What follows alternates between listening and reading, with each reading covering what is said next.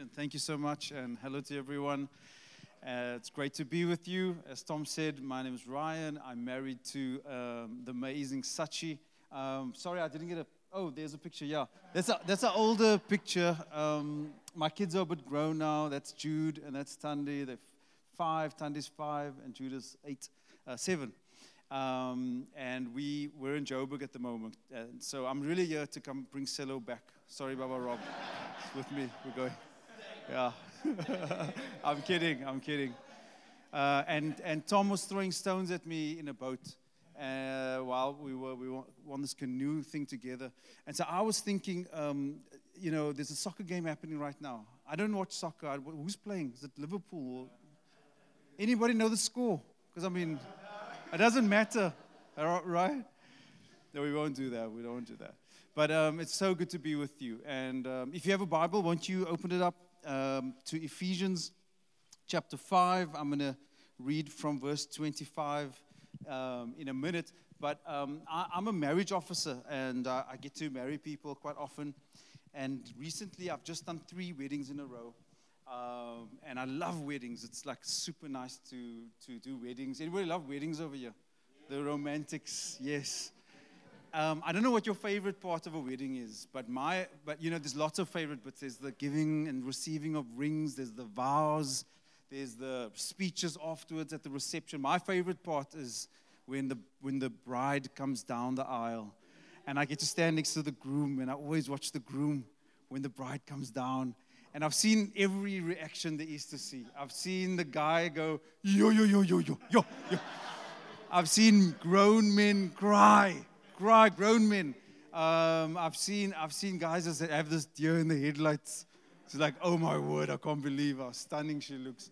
Um, but I've never seen an indifferent groom. I've never seen an indifferent groom. But despite every single um, wedding I've done, I don't think I've ever seen um, a, a groom who loves his bride like Jesus loves the church. And, and verse 25 in this, passage, in this passage says that he gave himself up to make her holy, cleansing her by the washing with water through the word to present her to himself as a radiant church. I've never seen a groom love us, the bride, quite in, in that way. So we're going to read this passage together because while this passage is used lots at weddings, uh, because it's about husbands and wives, it's also actually about Christ and the church and it's instructive for who we are and what He's called us to be. So let's look at together from verse 25 through to the end. Husbands, love your wives, just as Christ loved the church and gave Himself up for her, to make her holy, cleansing her by the washing with water through the word, and to present her to Himself as a radiant church, without stain or wrinkle or any other blemish, but holy and blameless. In this same way, husbands ought to love their wives as their own bodies. He who loves his wife loves himself. After all, no one ever hated his own body, but they feed and care for their body, just as Christ does the church. For we are members of his body. For this reason, a man will leave his father and his mother and be united to his wife, and the two will become one flesh. This is a profound mystery, but I'm talking about Christ and the church. Okay, so five big ideas from this passage. And the first one is that we are called out ones. We are called out ones. Have a look again at verse 25. Husbands, love your wives just as Christ loved the church. And that word over there, the church, is the Greek word. You all know this. It's, it's ecclesia. Ecclesia, and it literally means the called out ones. We are ones that have been called out. Uh, we, we, are, we are not a building necessarily. My kids sometimes say, Are we going to go to, to God? Are we going to go to church? Are we going to the church uh, today? And my wife will say, No, we're going to, we, we are the church. The, the people are the church. We're the called out ones. We're just going to the, to the building, G1 Hub. But, but we are the church. We've been called out by the, by, the, by the love of Jesus. We've been marked by his love. He saw us, he, he's pursued us. Anybody been pursued over here? Ladies, Hallelujah. Brothers, check which hands aren't being raised. And uh, if, you, if, you, if you've been pursued, you know it's amazing. It's a fantastic feeling to be pursued. Jesus pursued us with his love. He called us out. He saw you, He saw me, and He, and he, and he went for me. And that's amazing because in life, each one of us are going to face different obstacles. We're going to hit different rejections in life. And, and, and sometimes our culture says, define yourself. That's, that's the kind of cultural moment that we're in right now. The culture says, you know, you look inwardly and you define yourself. But I want to say, if you've been through hell and back again, like many of us have been, and you've been, you've experienced rejections, and you've experienced knocks, and you've experienced betrayals, and the person that you thought was going to help you actually hurt you, and the people that you thought that was going to love you actually ended up hurting you. Then, then when you look inside, sometimes you've got all sorts of marks, and and and so so what we need is a love greater than the hate that we've experienced to redefine what has defined us. Sometimes we need an acceptance greater than the rejection that we faced in order to redefine what we need. We need a hero that's greater than the villains that have been in our lives. And, and, and so, what this does is this, this calling out, this God choosing us. Before the world was created, Ephesians 1 5 says, He called you, He called me the prophet Jeremiah, God said to him, Listen, before I formed you in the womb, I knew you. I appointed you to be a prophet. He's called us, and, and there's a love that, that this acceptance of our lives starts to define who we are. And we can walk around as, as loved ones, as called out ones. Sometimes we can be knocked down by rejection. Words can hurt, right? Words can hurt. Sometimes words have been spoken over, over us, and you know, people say stuff like, oh, you know, uh, this person's going to be just like their father, or this one's not going to amount to much, and she's just like this. And, and those words can knock you down. There's this uh, Christian hip hop artist called Lecrae, and, uh, and he has this line in one of his songs. He says, I've been, I've, been, um, I've been doubted and counted out. I'm down for the count. And he's talking about how he's been knocked down by the words that people have spoken and it's almost like he's on the floor and he's been and he's been knocked down by these words and somebody's counting over him one two, checking to see if he's going to stand up again. And, and that's what it can be like for us sometimes. You can be, you, those things that, those betrayals, those, those hurts can knock you down and you can be down. You're not, maybe you're here tonight, you're going, I don't even know if I'm going to get up from this. I don't know if I can ever trust again after this. I don't know if I can, if I can, how to do marriage. I don't know how to do friendship. I don't know how to do it again because I've been doubted and counted out. I've been knocked down and I've got this giant over me counting. They're about to get to 10. But what this verse says, this verse says, you are the called out ones. Your, your life is marked by acceptance. Your life is marked by the love of Jesus that has pursued you. That's what the church is a bunch of people that have experienced something, an event has happened. I've been pursued by his love. And that love empowers me to get up and fight the good fight of faith. Hallelujah. Can I preach like I'm at home? Come on. number two, number two, we are not only called out ones we are also holy ones. We are, we are holy ones. Um, the second word that I want you to see over there is Paul says that we've been made holy by the sacrifice of Jesus. Husbands, love your wives just as Christ loved the church and gave himself up for her to make her holy. Jesus gave himself up for you to make you holy. That is what you are becoming that that's what you will be. You will be holy. And, and, and I love that. I love that because, you know, uh, most people, well, like most, most good people, will define you by what you're like right now. A good person will look at you and go, that's, you know, if, if you're doing well now, that's what you're like. You're a person that does well, this kind. If you're not doing so well right now, they'll look at you and they'll, they'll, they'll sum you up. And based on who you are right now, they'll, they'll define you.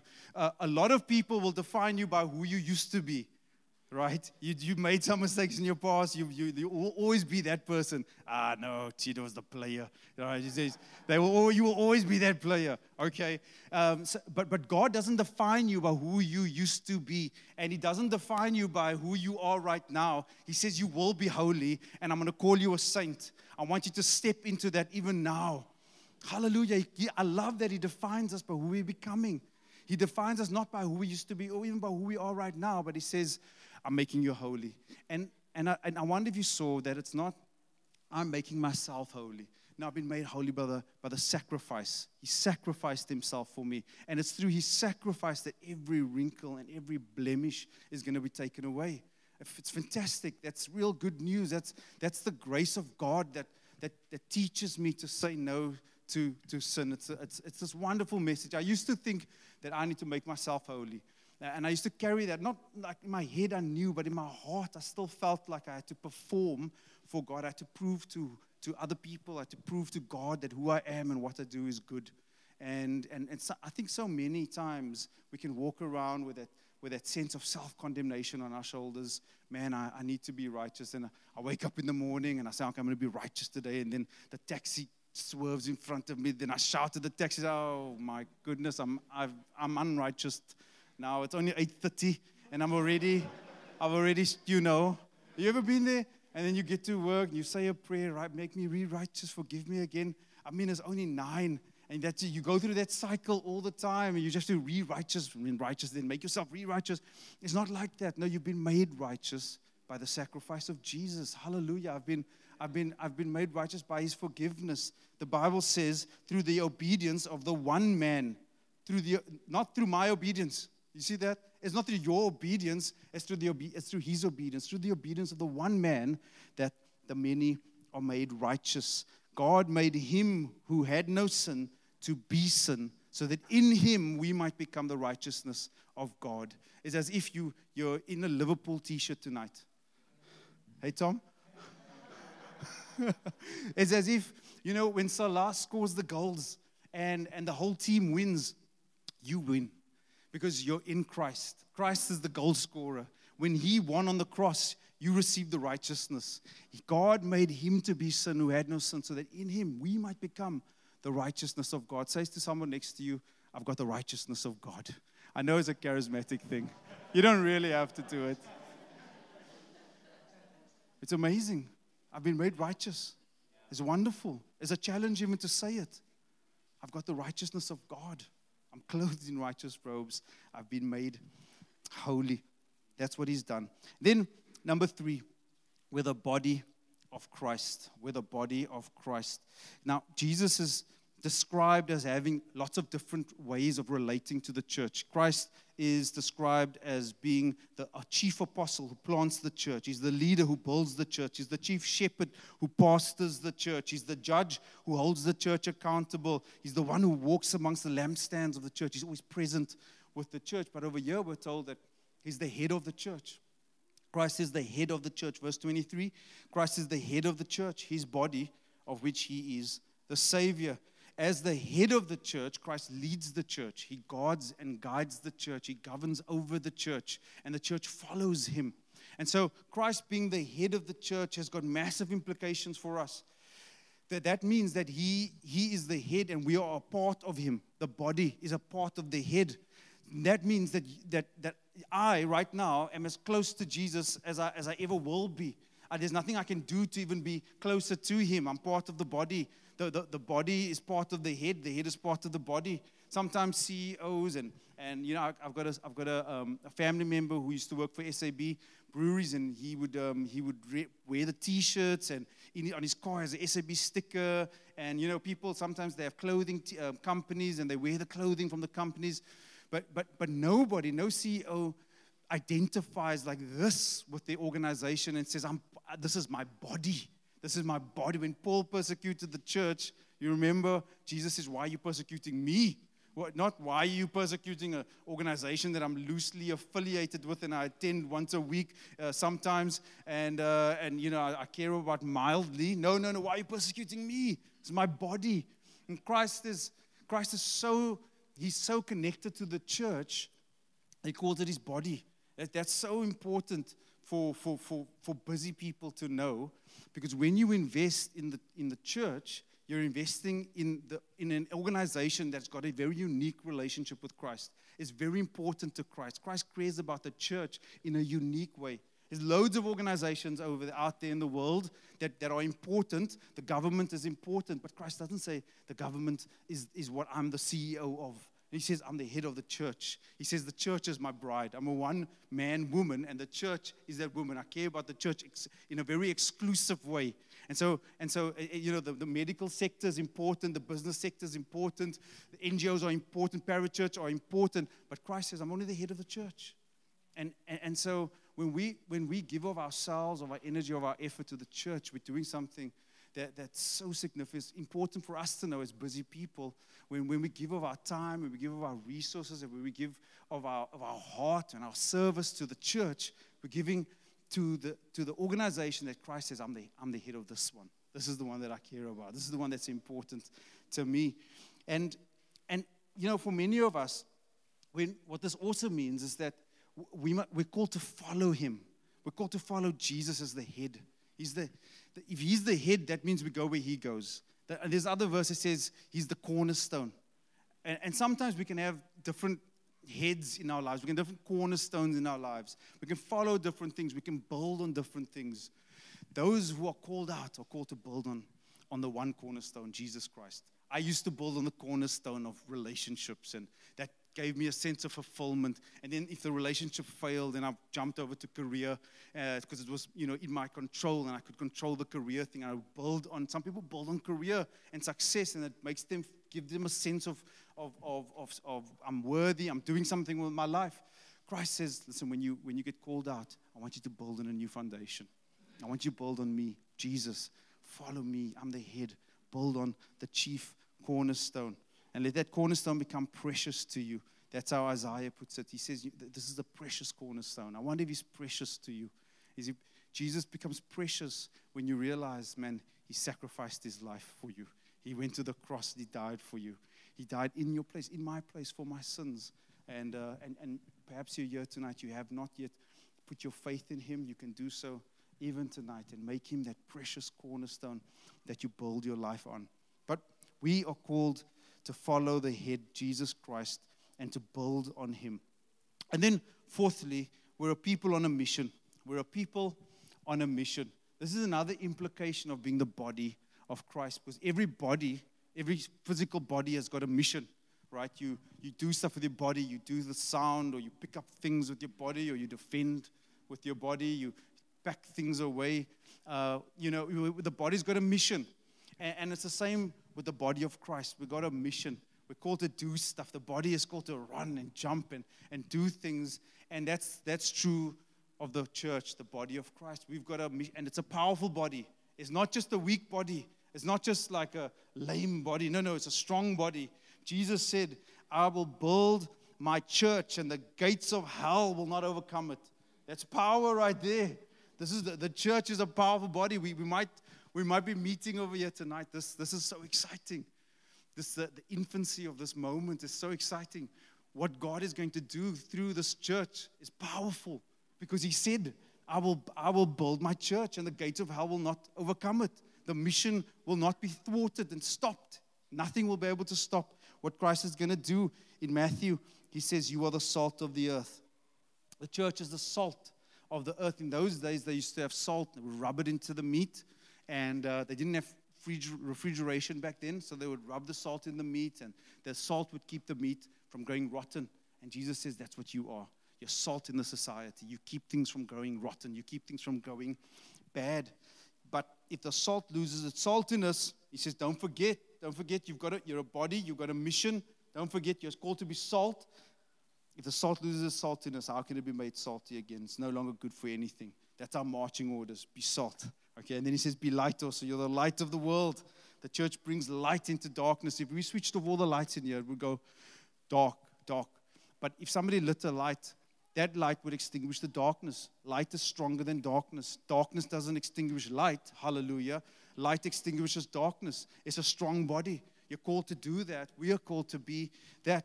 Neither do people light a lamp and put it under a bowl. Instead, they put it on its stand and it gives light to everyone in the house. There's two things that I think sometimes as the church we must guard ourselves from is isolation and assimilation. On the one hand, we can isolate ourselves from the world and, and we can we can cease to we can put our, our lights under a bowl we can hide away from the church and sometimes we can do that sometimes i find it hard to to make non-christian friends and maybe to share about the, my faith, be open about my faith. And, you know, I just want to, I can, be, I can be tempted to isolate myself. Sometimes I don't want to engage with issues that are happening in the world. So it, there are a whole bunch of issues all, all over around. There's, there's race issues, there's justice issues, there's gender issues, and I can go, I don't want to engage with this issue. I want to just isolate myself. He says, Jesus is saying, No, you're salt. Salt has to get rubbed in. you're the light. You have to be in the darkness. You have to engage with these things. And so for some of us, we're gonna have to go, man, I need to, I need to have those, those non-Christian friends. i'm need to engage in those conversations and be salt in the midst of those conversations. And then for others of us, he says, don't, don't assimilate. Don't, don't, don't, don't become like the culture. You know, don't, don't, don't mirror the culture. This one over here is the bomb shelter church. We throw bombs, we hide away from the culture. Your culture is bad, but we hide away. And we just, just throwing bombs at the culture. The other one over here wants to mirror the culture and just become like the culture. But, but he says, no, no, I don't want you to assimilate and become like the culture. Salt preserves things, light lights up things, change the culture. So don't, don't, don't assimilate, don't isolate. Paul says, if anyone is in Christ, the new creation has come. The old is gone, the new is here. That's what you are. New creation, new creation people, bringing in a new order, new way of, of thinking about, about life, of thinking about sex, of thinking about dating, of thinking about uh, race, of thinking about justice. We're bringing in this new order. The kingdom has come, and, and this newness gets expressed right now through the local church. We get to show the city what the city could be like if Jesus were Lord. We're a city within a city. That's what you're doing. You're showing the rest of uh, Durban what Durban could be like if Jesus was reigning. This new order has broken in, and it's now being expressed even right now through you, through the local church. We do that by not isolating ourselves and by not assimilating. And then, lastly, we're called to be radiant ones. Radiant ones. I love the word radiant. I wonder what you think about when you hear the word radiant. Who's radiant to you? Your boyfriend? Radiant. Your girlfriend, she's radiant. You got, you got, I got radiant kids. You know, sometimes we think of our kids as radiant. I talk about my kids all the time. I post on Facebook, look at these beautiful kids. Uh, but Jesus says that's what you are. You're, you're radiant. The church is radiant. That's what the church is. And, uh, and you know, sometimes we can so easily forget because of the complexity of church and people are not always perfect. And we spoke about families not always being perfect. We can so easily forget, man, no, we're, we're radiant ones. That's what he says to us. In the midst of the complexity, you know, as a family, sometimes we throw butter at each other or throw stones at somebody when he's in a boat uh, trying to just enjoy the birds. We can forget, no, no, we're radiant. But Jesus says that's what you are. And it means that, you're glorious. That's what that word means, endoxus. Endoxus means glorious. It's got the word doxa right in there, glory. And wherever we read about glory in the Bible, we always read about the Spirit of God. Wherever the glory of God resides, they say the Spirit of God resides, the presence of God resides. And so you have the in the Old Testament, you have um, you have them making a place, a meeting place for the Lord, a tabernacle, and the Spirit fills the place, and they say the glory filled the place. And then you have the the temple being made, built, and the Spirit fills the, the temple, and the Shekinah glory of God, the weighty presence of God just fills the place. And, and then the people disobey God, and and the Spirit leaves, the presence leaves. And then you have Jesus returning. And, and then he pours out the Spirit on the New Testament church. Hallelujah. It's like, it's, like, it's like the glory of God says, I'm back in the building. I'm back. Elvis is back. Not Elvis. The Spirit of God is back in the building. That's our inheritance. That's ours. We're, we're, we're people of the Spirit. We're people that have the Spirit of God. The glory of God resides on us. And that's incredibly powerful. You know, uh, PJ was one of the pastors in this movement. He used to say um, that it's like you got a boxing glove, but without the spirit, you just you're just a boxing glove. You can you can knock with a boxing glove, but there's no power. But when but when the church is filled with the spirit, the power is in the hand. The fist of God is in that boxing glove, and it's powerful. That's what we like. We're powerful when we have the spirit of God with us. We become we become glorious, and sometimes we, f- we can forget this. The Spirit has to testify with our own spirits that we are children of God. For me, that means that sometimes I can forget. I know it in my head, but I can forget in my, in my bones that I'm a child of God. I can just forget that. Have you ever been there where you know it in your head, but you just need the Spirit to remind you again who you are? I'm loved. I'm a son.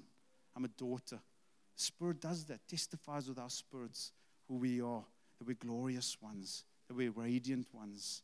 I want to pray tonight that the Spirit of God would just fall fresh on us, remind us who we are in Him, called out, holy, radiant, a body on the move, making a difference in this area code of Durban. Let's stand together. We're going to pray. Hmm. Yeah, Lord Jesus, we want to thank you so much for your presence with us. We want to thank you so much for your amazing grace towards us, Lord. Thank you that he who, knew no sin became sin for us. Thank you that you call us to be holy and blameless. We're going to step into that even now. We're going to start to step into that. Lord, thank you so much that you've promised to pour out your presence on your people. And so, just right now, where we are, Lord, we pray the prayer the church has been praying for thousands of years. We say, Come, Holy Spirit. Come, Holy Spirit. Come and rest on us. Come and fill us again to overflowing. We love you. We love your presence. We love your glory. So, just right now, come and remind us of who we are in you. You've been made holy. You're a righteous one. Thank you for your grace, Lord. I want to pray that it would hit us like a freight train again. I want to pray that you would come and plug us into the wall socket. The power of God would come and rest on us right now, Spirit of the living God. Fill every thirsty soul. We love you. Thank you that you define us. Thank you that, Lord, other words have been spoken over us, but we put that aside right now. We're loved by you, called out, chosen. Thank you for your kindness and your grace towards us. And I want to pray, Lord, your blessing over this church. I want to pray, Lord, that you would strengthen. I want to pray that uh, you would that that you would reach many people through this church, Lord. That that that many would receive the grace of God through this church. And we pray this in your precious and wonderful name. Amen.